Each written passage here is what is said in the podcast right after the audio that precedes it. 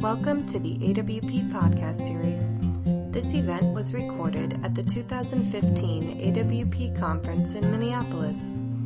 The recording features Jennifer Chang, Dave Lucas, and Mary Szybist. You will now hear John Casteen provide introductions.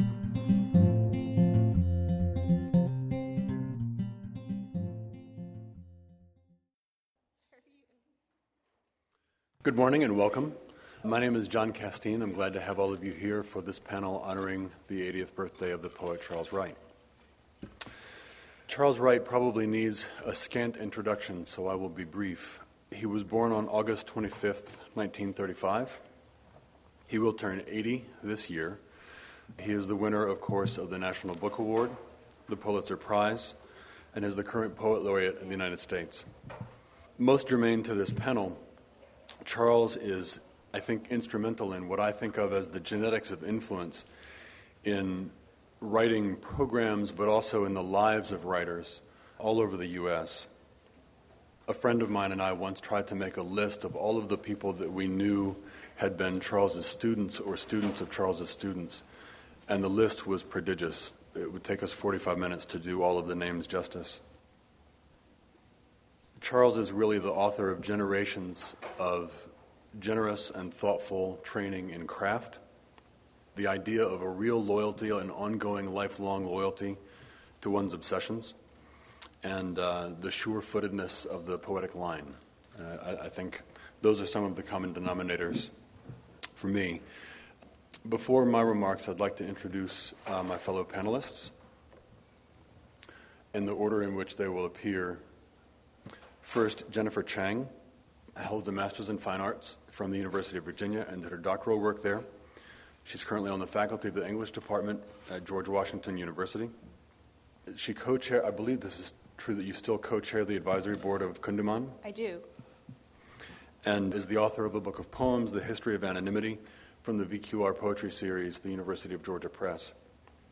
Also to my right is Dave Lucas, holds an MFA from UVA and a PhD in English literature from the University of Michigan.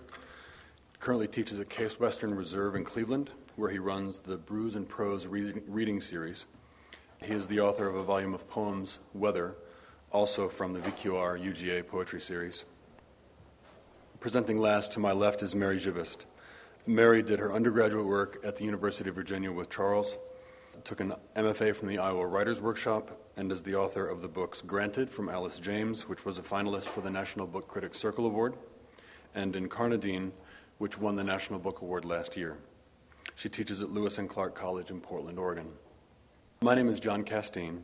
Like Mary, I am an alumnus of the University of Virginia and the Iowa Writers Workshop. Mary and I went through both of those programs together. I'm the author of a book of well, two books, Free Union and For the Mountain Laurel, both from the VQR and UGA series. I teach at Sweetbriar College presently. A little too soon? Most of what I have to say has to do with Charles's presence in my life as a teacher. Charles was the first person to tell me that he thought that I would be a good teacher when he told me that I had no idea what he was talking about. It didn't make any sense to me at all. He knew something about me before I knew it about myself. No one would resist the temptation to hagiography at an event like this more than Charles himself would. Partly that's because he distrusts hagiography in general. He's, I think, a keener observer of things um, than would allow a, a, a more sentimental kind of memory. But Charles has a fundamental humility about writing and teaching. He deflects attention away from himself in the classroom, and he deflects attention away from the self in his writing and poetic practice. I've known Charles since 1991 with you, I think. And it seems like for 24 years now, I've been listening to him say that he has no business asserting any opinion that would derail ambiguity, that he knows nothing, that he has no wisdom or expertise at all to impart. And for 24 years, I've been hearing him rely on the conversational fallback, a rhetorical question What do I know? What do I know? He says that all the time. He's asking rhetorically, as though the only possible answer could be nothing, verbally. But in his poems, he's been giving direct, conditional answers with an ongoing sense of revision and transmutation to that question for his entire career. And watching that has been tremendously instructive. Charles, as a teacher, always had a fundamental insistence on taking the work with the utmost seriousness, but not taking himself seriously at all. He came to the college where I teach and gave a reading two weeks ago. The microphone was pretty lousy. And he got frustrated at a certain point and asked the audience if they could hear him. And people sort of politely made clear that they couldn't. And he pretended very loudly to bite the microphone but with the sound effect, and looked out at everyone and said, Did you hear that? You know, along with Deborah Nystrom, my first teacher at UVA, Charles really showed all of us how to be the kind of person for whom there was no daylight between the constructed persona on the page and the real person in the real world. His ethic was that you don't say things you don't mean you don't do things that you don't have a reason for doing in life or on the page. And that if you have a choice between artifice and silence, that there's an obvious one to prefer. And that has always been tremendously useful to me.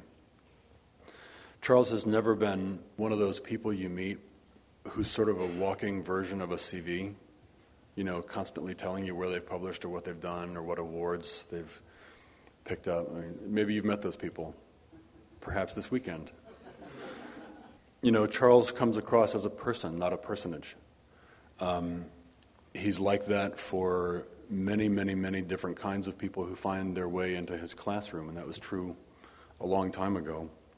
And I think it's still true now. He can talk to a lot of different kinds of people. He sees the self as a conduit through which poems flow. I think he has a long standing and probably pre verbal belief that the oracular understanding of how poems are made is the right one. Um, that if you make yourself available, that it comes through you into the world.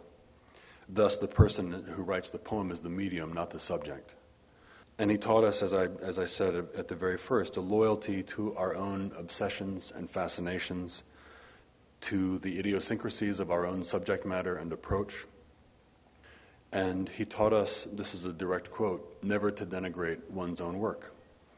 He always displayed an equanimity toward his older work, toward older impulses, older subject matter, older ideas that were the best he could do at the time, but not ultimately satisfying to him, ultimately insufficient.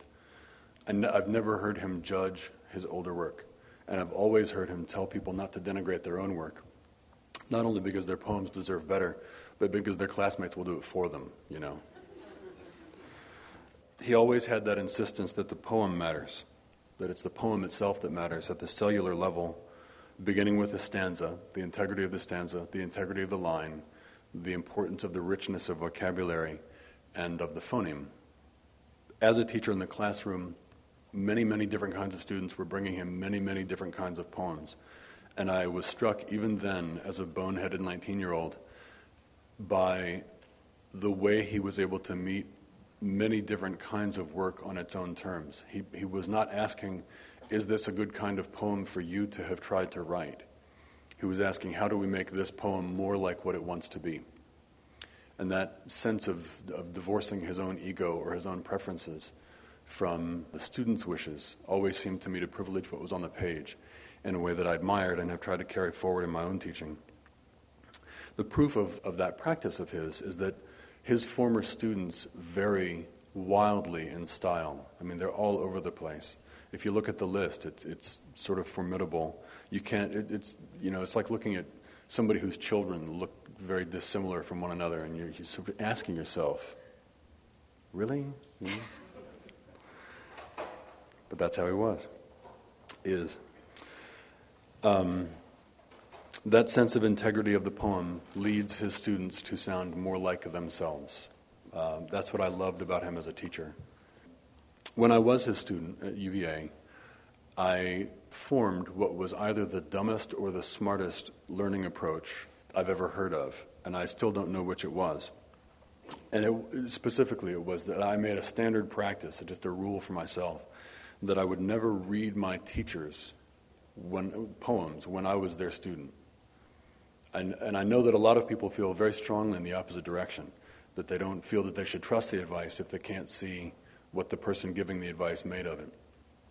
I never wanted to read my teacher's work perceiving that the advice they were giving me would lead inexorably toward the kinds of results that they themselves produced. I wanted to be able to receive their advice open endedly without being steered toward the single solution that they had derived for themselves. And so, in a way, I suppose that's why I'm talking a lot more about Charles's demeanor in the classroom than his poems, which I also love, but which I read much later. I think that there is a subconscious tendency for a lot of teachers to be somehow gratified by the, the work of students. And the, the gratification that Charles always seemed to find had to do with the work itself, not with the work's resemblance to his own. And I, I, I appreciate that very much. There's one piece of Charles's advice that I heard very recently and that I have intentionally taken wrong. I mean that in a good, a good way. Charles and Mary came to the Virginia Festival of the Book two weeks ago, and they gave a question and answer session following a reading, which was brilliant, typically. And in the question and answer session, Charles veered distinctly toward a discussion of the idea of silence in poems. And he was sort of getting in the direction of the best poems do what prayer does, and prayer connects us with the infinite or the sublime in a way that exists before language. It suggests that cognitive thought is available to the mind of the infinite before we attach words to it. Therefore, the best poems must be the most silent poems. And I believe that he believes that. I can see the silences in his work, much as I can see the way that a lot of his favorite musicians use silence between notes. But the advice that he gave himself about that is not the advice that I got from him in the classroom, which has been probably the most important advice I've ever gotten as a poet. Uh, essentially, I didn't understand from Charles that the poem was an enactment of silence. I did understand that it was an enactment of something animal and cosmic and important and sacred and holy whether in a secular sense or a religious sense. It's not by accident that he reveres Gerard Manley Hopkins. But the way in which I always understood poems to enact something like prayer was not silent at all. Because the most important lesson that I learned from Charles Wright has to do with the poem as a physical act of the body. I always understood from him, both from the way he acted, the way he read poems aloud, the way he wanted to hear them read aloud by other people, that the poem was a physical act of the human body, that a poem was alive only in the human voice, and that it could only ever be latent on the page. That sense of physicality, of the poem being a made thing that comes out of the human experience of having a body in the world, that underlies all of those physical metaphors that you find through 50 years of his poems. That's why he comes up with all of those tangible comparisons for figurative speech. In closing, I guess I want to say very briefly the first time I ever went into a college classroom to teach poetry, the first time that I ever realized that it was my job all of a sudden in, in an inexplicable way. I didn't think anybody should have trusted me with this responsibility, possibly with good reason.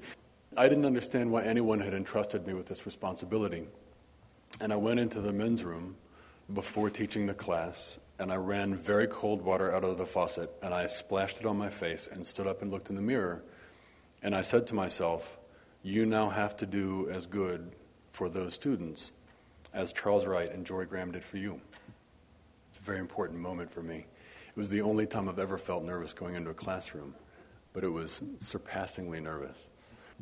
And I suppose that I will spend the rest of my teaching life hoping to continue to bring it around. Thanks very much.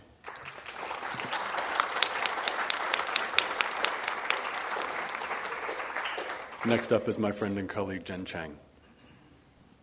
Thank you, John, for uh, asking me to fill in for Lisa Russ Spaar, who couldn't be here, and thank you to my fellow uh, students of Charles. Um, I have not been back to AWP in six or seven years, and this is the only panel I would have come back for. So it's been really wonderful to spend time thinking about Charles as my teacher. So I'm, I'm just going to read from my little script. I I, call, I'm calling this improvisations on Charles Wright because it's, it's sort of disorganized. So uh, here I go. I remember once in office hours, Charles asking me what church I belonged to. It was a question I'd never been asked before and didn't in that moment expect, as I had just given him a couple of poems which he had just read and which I would have said, if anyone had asked, were about my father or the night or New Jersey. I knew the price of admission to Charles's office hours. I had to make him laugh. So instead of saying I was churchless, a born and raised atheist, I said, My family belongs to the Church of the Moo Shu Pork. This pleased him. I did. This pleased him and distracted him. You know, I know that's not real Chinese food, was his rejoinder. So then, instead of addressing the question, we talked about line breaks or some cluttered syntax or Philip Larkin. But thinking back now, it is this question that's animated the life of my imagination as a writer. It's filled me with doubt and wonder. What church could I belong to and how? Why was this the question that my poems led Charles to ask me? One thing I learned from reading Charles long before I became a student was that the questions worth asking were hard to articulate and harder to answer.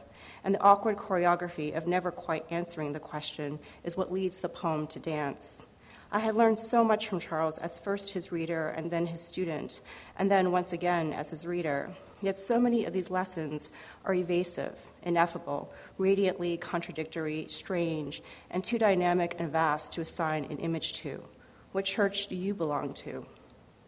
Perhaps I am leaning too heavily on adjectives when I ought simply to turn to his poems. Portrait of the Artist with Hart Crane is a poem of his I teach most often, as it's a gateway to the, th- thornier mysteries of his later work. I'm going to read the poem now. Portrait of the Artist with Hart Crane. It's Venice, late August, outside after lunch, and Hart is stubbing his cigarette butt in a wine glass. The look on his face, pre moistened and antiseptic, a little like death or smooth cloud. The watery light of his future still clings in the pergola.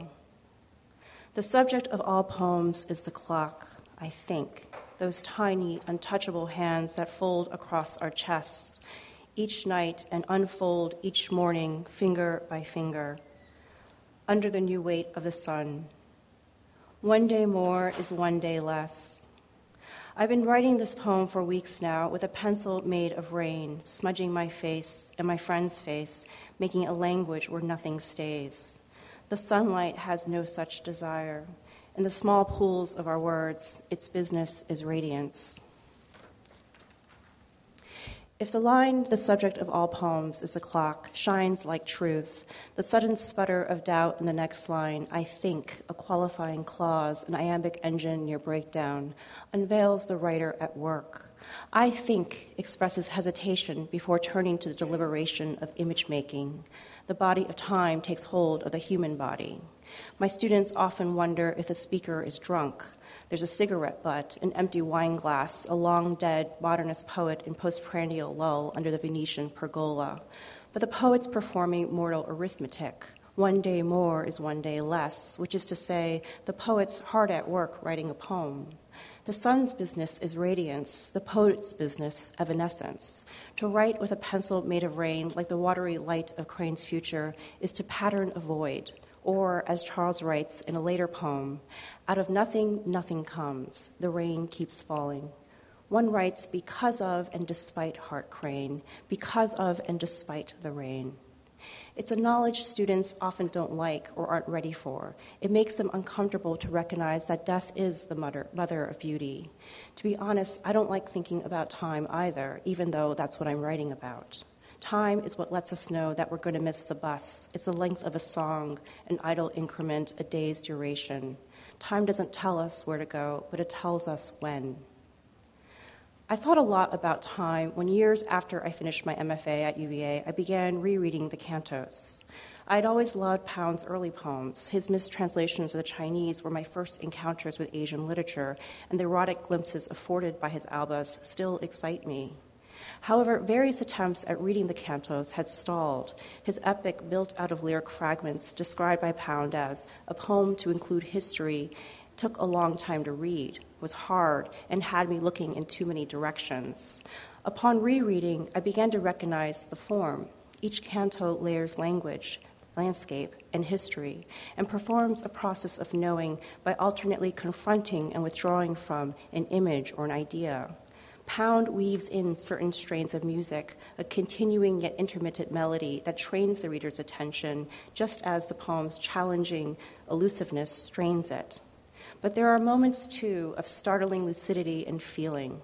And I'm quoting for Cantos 8, um, Cantos 80 to write dialogue because there is no one to converse with, to take the sheep out to pasture, to bring your grain to nutriment, gentle reader, to the gist of the discourse, to sort out the animals. Reading the Pisan cantos in particular was a clarifying experience. I knew these cantos as an early influence on Charles. Pound's ability to see other landscapes in the landscape of central Italy, to see history and memory radiating out of the most quotidian images, birds resting on telephone wire, for example, had clearly given Charles a vision for future poetics. And speaking of birds resting on a telephone wire, here is Canto 75. Um, I thought it was going to be a smaller room, but uh, it's, it's worth looking at because you're, you're reading like all this stuff and it's like nothing makes sense. Um, and then suddenly you get to this page, and it's just a it's a musical score. Um, it's called Le Chant des Oiseaux, the Song of the Birds. And Pound wrote this um, along with the other Pisan cantos while he was in prison in the American Disciplinary Training Center in Pisa. Um, he was locked in a six by six foot cage, exposed to the elements, wasn't allowed to talk to anyone. But he would look out from this cage every day and see the Apennine Mountains and birds on, on the wire. Um, and that's, in some ways, this is what that looked like to him musical notes on a page. Um, locked in a six foot by six foot cage, exposed to the elements, he could see the Apennine Mountains and birds on a telephone wire, which he kept count of in his head and in his poem. Canto 75 is a citation, an ekphrastic, a found poem, but it is also a metonym for his lover, the violinist Olga Rudge, who had once performed the Song of the Birds. And it's a visual representation of what Pound saw every day from his cage, the landscape of his mind and heart mirroring his material landscape in an abstract yet highly specific way. Charles's poems urge the reader to look outside oneself, to the material world that subsumes you, and to the past, historical, natural, and personal, that consume you. He teaches us that it can never be the ego that is the nothing that nothing has come to. Nothing ought to be the soul, the uncertainty of a soul, the soul of our uncertainty. And only in looking for and at nothing can we begin to see it. What church do you belong to, one might ask? Looking at the birds in a way is a way of looking at the sky.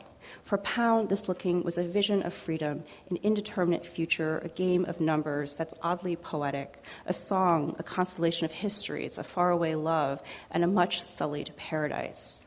If I had learned to read Ezra Pound through Charles Wright, I had also learned to read Charles Wright through Ezra Pound.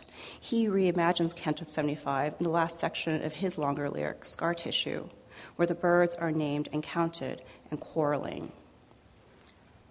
Ravens are flying in and out of the summer woods. Two, I think, no, three, each buzzed, then buzzed again by a blackbird up from the tall reeds by the pond's edge. The ravens bleat and the blackbirds attack and fall back, attack again. The ravens upstream by now, little dark points, the blackbirds invisible as yesterday's prayers, but working hard, Lord, working hard. Looking at the birds, the poet sees his own reflection, a quarrel with himself, only, and here he's complicating Yeats's definition of poetry. The self is divided into ravens and blackbirds, variations on a theme, one pair of nature's false friends. The difference between a raven and a blackbird is a difference between Poe and Stevens, the dark story and the dark thought. And that's another one of Charles's many layers in a poem. And while their quarrel might be read as an allegory of Charles's anxiety of influence, it ultimately culminates in his primary poetics, the effort that erases the self. The blackbirds become invisible as yesterday's prayer, an incantation so very familiar to all of us poets. Working hard, Lord, working hard. Two brief passages stick out to me in an essay Charles wrote long ago about his teacher, Donald Justice. This is the first one.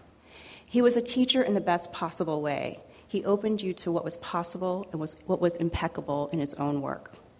And we don't say enough about our teachers. We are all a product of who we read and who told us what.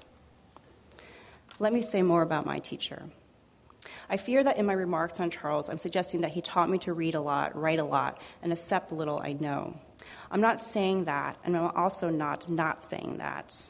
And yet, the fruit of not knowing can be so sweet, and its abundance, there is so much I don't know, is vexing in our infinite appetite for knowing, but I must know even more so. My faith in poetry and language falls short, often, but my faith is there. It brings me to the page as a reader and a writer. It brings me to want to share what's on that page. You know, I know that to talk about one's best teacher risks failure, and I confess I've failed Charles countless times. Every time I've read a poem again and again and then again, and finally see what I did not or could not before, I recognize the possibility that there is still more to see the grief of words and the praise. It's the same with writing. I don't know what I'm doing, but I keep doing it, and I learned that from my teacher. I have faith in my not knowing. And so I'm going to close with the last section of one of my favorite poems of Charles's from Zone Journals. Um, it's from Chinese Journal. It's the last stanza. What can anyone know of the sure machines that make all things work? To find one word and use it correctly, providing it is the right word, is more than enough. An inch of music is an inch and a half of dust. Thank you.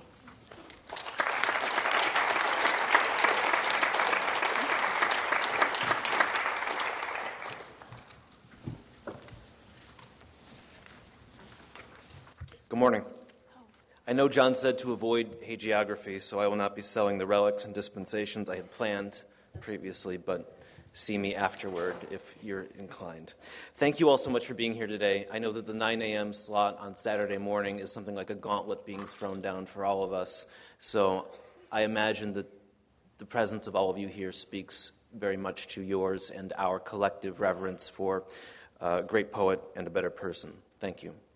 My name is Dave Lucas. I studied with Charles Wright in the MFA program at the University of Virginia between 2002 and 2004. One of the things that I learned there was that one of the great pleasures of being a student of Charles's is the sense of community and even of family among fellow students of his, such as Jen and Mary and John, and it's very much an honor for me to be among their company today.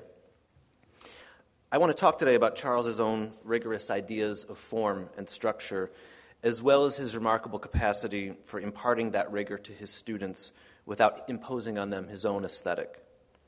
As committed to his own sense of form as he has always seemed to me, he is just as invested in the idea that other poets must find the forms and structures that suit the poems they want to write.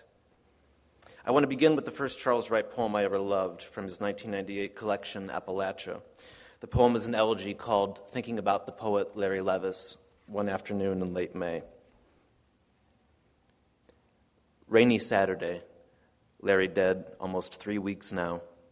Rain starting to pool in the low spots and creases along the drive. Between showers, the saying goes, roses and rhododendron wax glint through dogwood and locust leaves, flesh colored, flesh destined, spring in false flower, goodbye. The world was born when the devil yawned, the legend goes. And who's to say it's not true? color of flesh, some inner and hidden bloom of flesh. Rain back again, then back off. Sunlight suffused like a chest pain across the tree limbs. God, the gathering night, assumes it.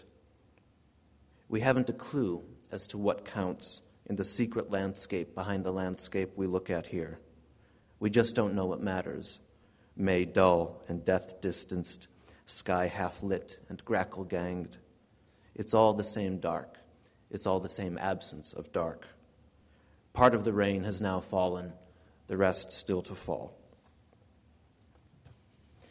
This poem, like so many of Wright's poems, addresses his fundamental doubts about everything the weather outside his window, the weather in the mind, life and death, salvation and extinction.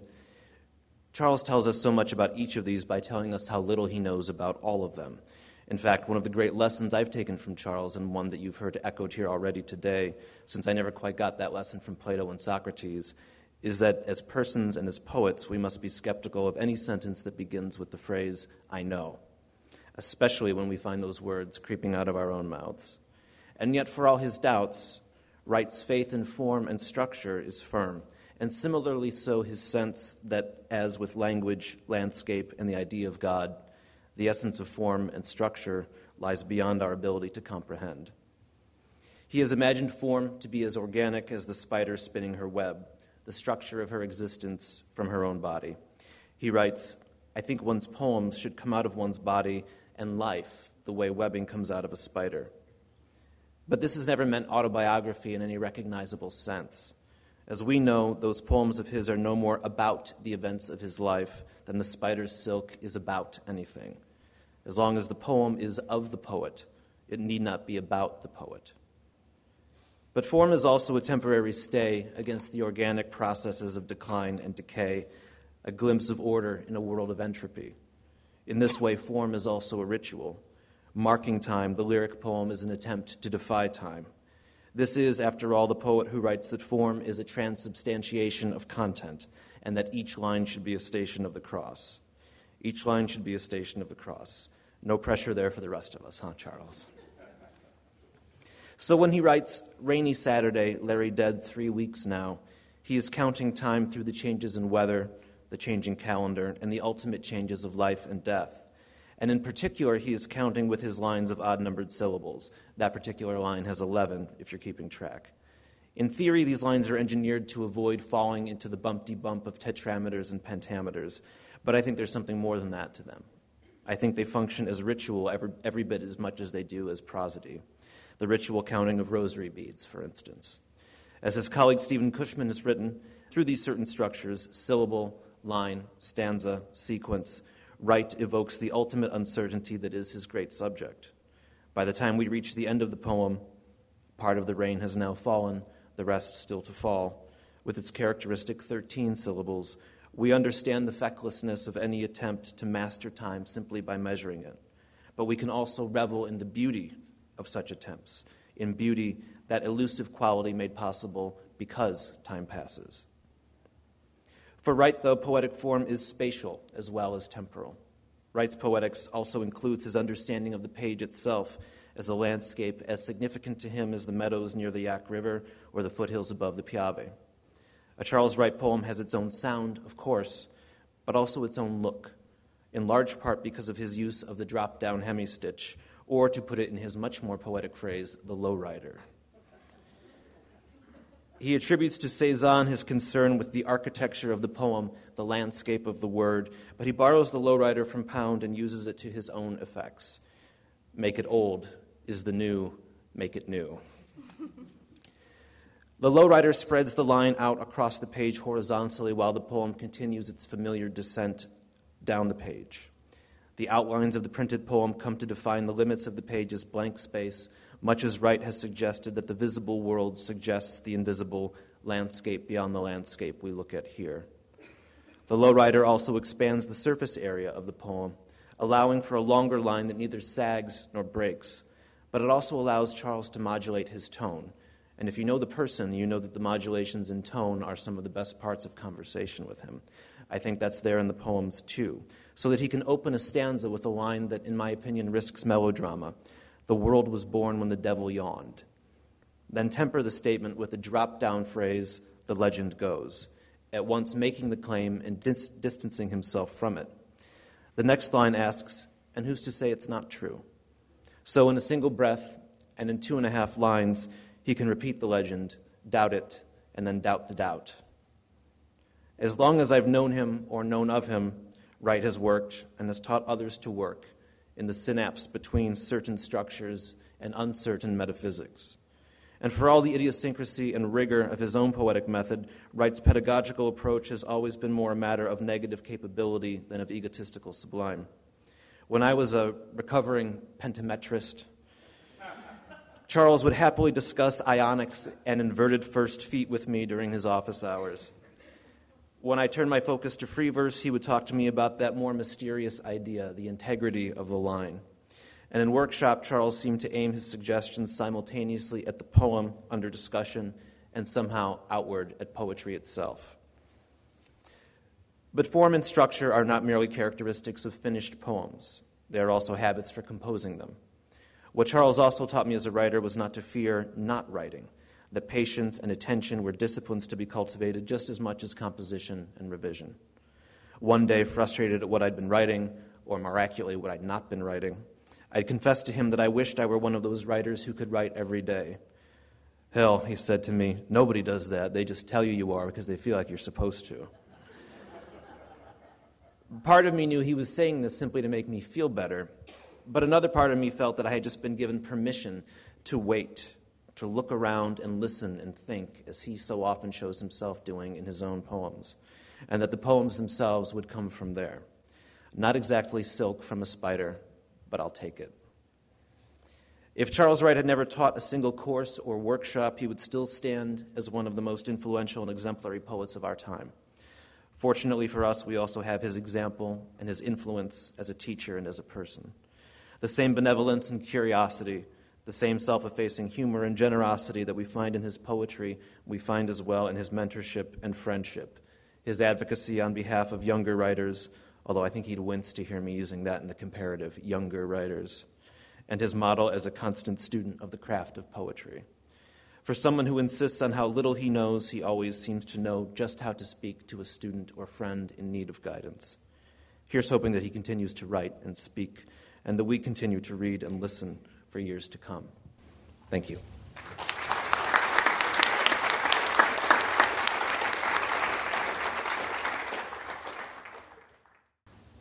It's uh, daunting to try to say something about Charles Wright, for whom I have so much admiration and gratitude, and daunting actually to say anything about him as a teacher. I know many of his Many of you know his poems intimately and have worked with him.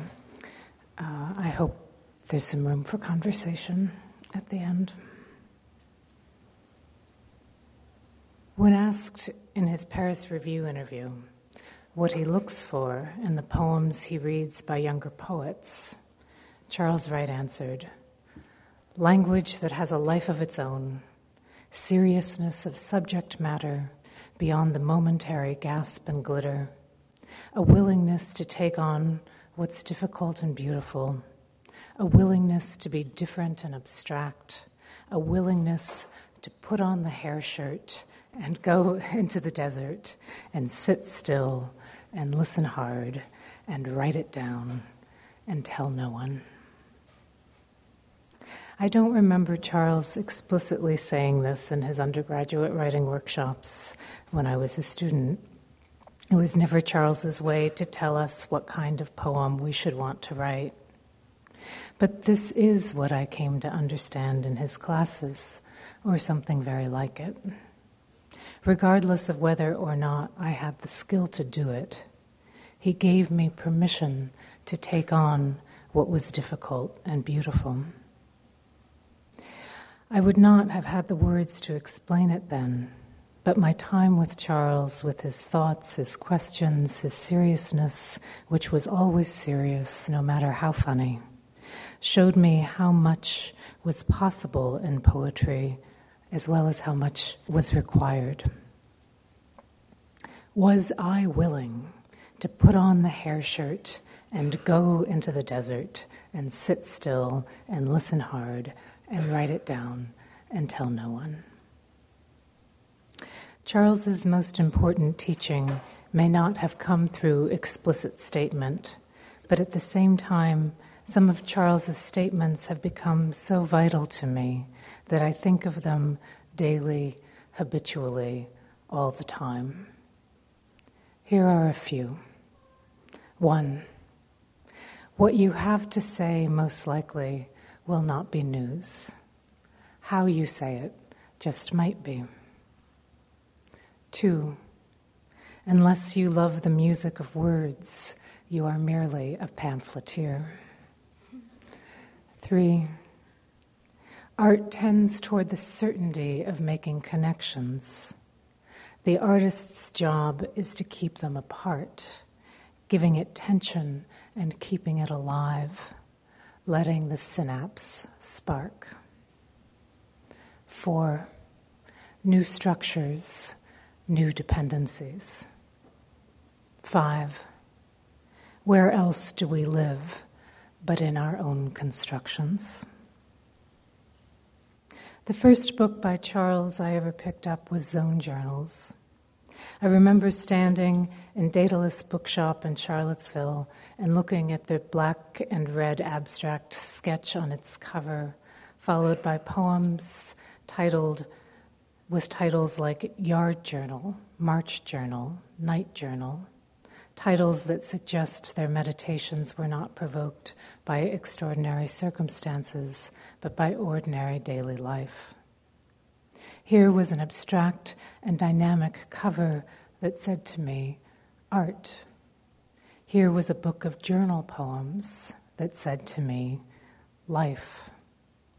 The idea is entirely obvious, but the experience of that book, of reading that book, showed me how art, extraordinary art, could be made out of ordinary life. It was like being alive twice, Linda Gregg once said, reflecting on the opportunities of a poem. I hadn't been part of the experiences from which the poems emerged, but I could feel could participate in the life these journal poems made. It wasn't so much what they had to say, of course, but how they said it that was big news to me. Every poem seemed to emerge from sitting still and listening hard.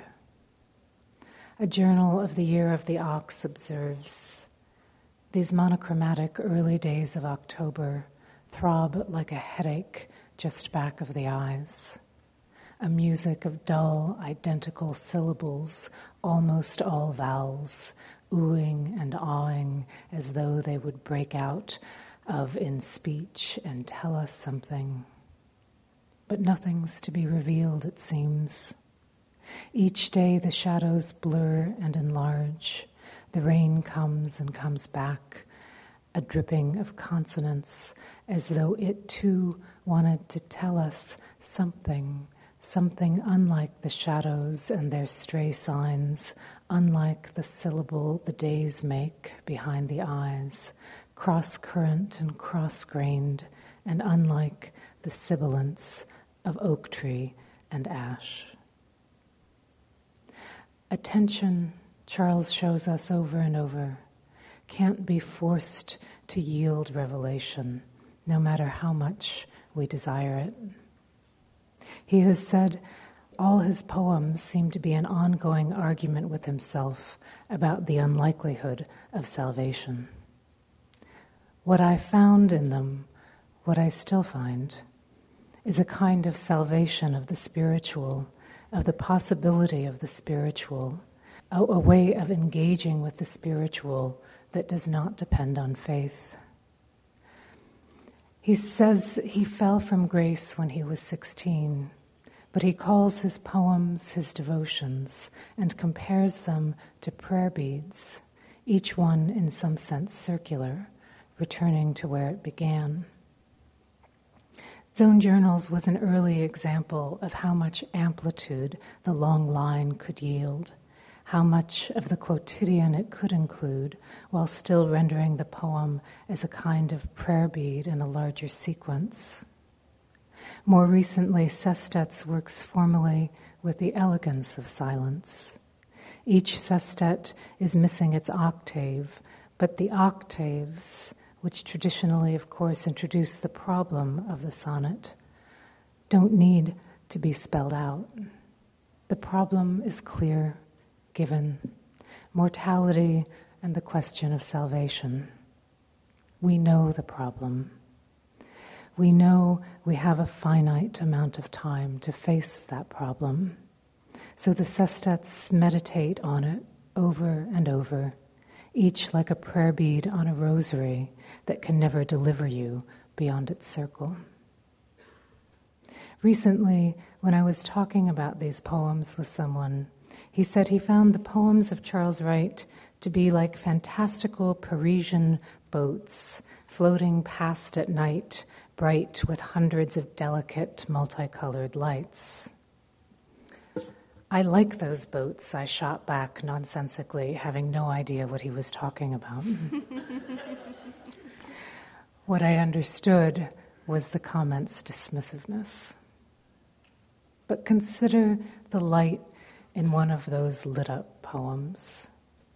Here's the end of section 21 from Littlefoot. This is the entry of evening light. Where I am, it seems, it's always just before sunset. At least nowadays, even in memory. Lake Garda, Venice, of course, and every place one can stand upon the abiding earth. Local color still deep in the heart. Oh my, as I said one time, I love to see the evening sun go down. All the little black bugs have left the dandelions. The robins have gone. Even the clouds have changed to the color of 2% milk out the north window. The grasses stand bright and erect as acolytes. I remember the way they stood at Desenzano like that some 45 years ago, though I didn't pay much attention then, 23, on my way to anywhere else. We're always apparently on our way to anywhere else and miss what we're here for. The objects we never realize will constitute our desire. The outtakes and throwaways of the natural world, the movement of creek water at dusk, the slippage and slow disappearance of what we love, and the silence of the here and now that will survive us and call back. The barn house is upside down in the motionless pond, and pine trees, two ducks, land suddenly, and everything's carried away, and the blurred, colorful pieces. This is hardly just a pleasure ride. Something infinite behind everything appears and then disappears, he says, in the other side of the river. The more luminous anything is, the more it subtracts what's around it, making the unseen seen, he says in Yard Journal. And in the Journal of the Year of the Ox, he asks, What is life of contemplation worth in this world? How far can you go if you concentrate? How far down? There's nothing inherently virtuous about concentration here. It's this kind of humility that seems to me the bedrock of his teaching and his poetry. In an interview, he commented The problem with all of us as we get older is that we begin writing as though we were somebody. One should always write as if one were nobody. We should always write out of our ignorance and desire and ambition. There's no success in poetry. There is only the next inch, the next handhold out of the pit. Charles Wright might still be willing to put on the hair shirt and go into the desert, desert and sit still and listen hard and write it down and tell no one. But I am grateful that he does tell. Here is another last example monastery at Vršac. We've walked the grounds, inspected the vaults and the old church looked at the icons and carved stalls, and followed the path to the bishop's grave. Now we sit in the brandy colored light of late afternoon under the locust trees, attended and small from the monastery. Two nuns hop back and forth like grackles along the path. The light drops from the leaves. Little signals of dust rise uninterrupted from the road. The grass drones in its puddle of solitude. The stillness is awful, as though from the inside of a root. Time's sleuths and the summer rains erode our hearts and carry our lives away. What we can hold in our two hands, sinking each year another inch in the earth mercy upon us, we who have learned to preach but not to pray. The last line is a concession about the poem as a whole. It admits that as prayer, the poem is failure. Despite the dazzling attentiveness of these lines, the final line insists that they come closer to preaching than praying, deliberately diminishing the poem for the sake of elevating our conception of prayer. Prayer, perhaps, is that thing, unlike time and the summer rain, that will not erode our hearts. Whatever it is, the poem points to it as something beyond these lines. In this, the poem becomes an ode to prayer itself, and perhaps even a preparation for it. Charles has said that poems aspire to the condition of prayer, and perfect prayer is silence.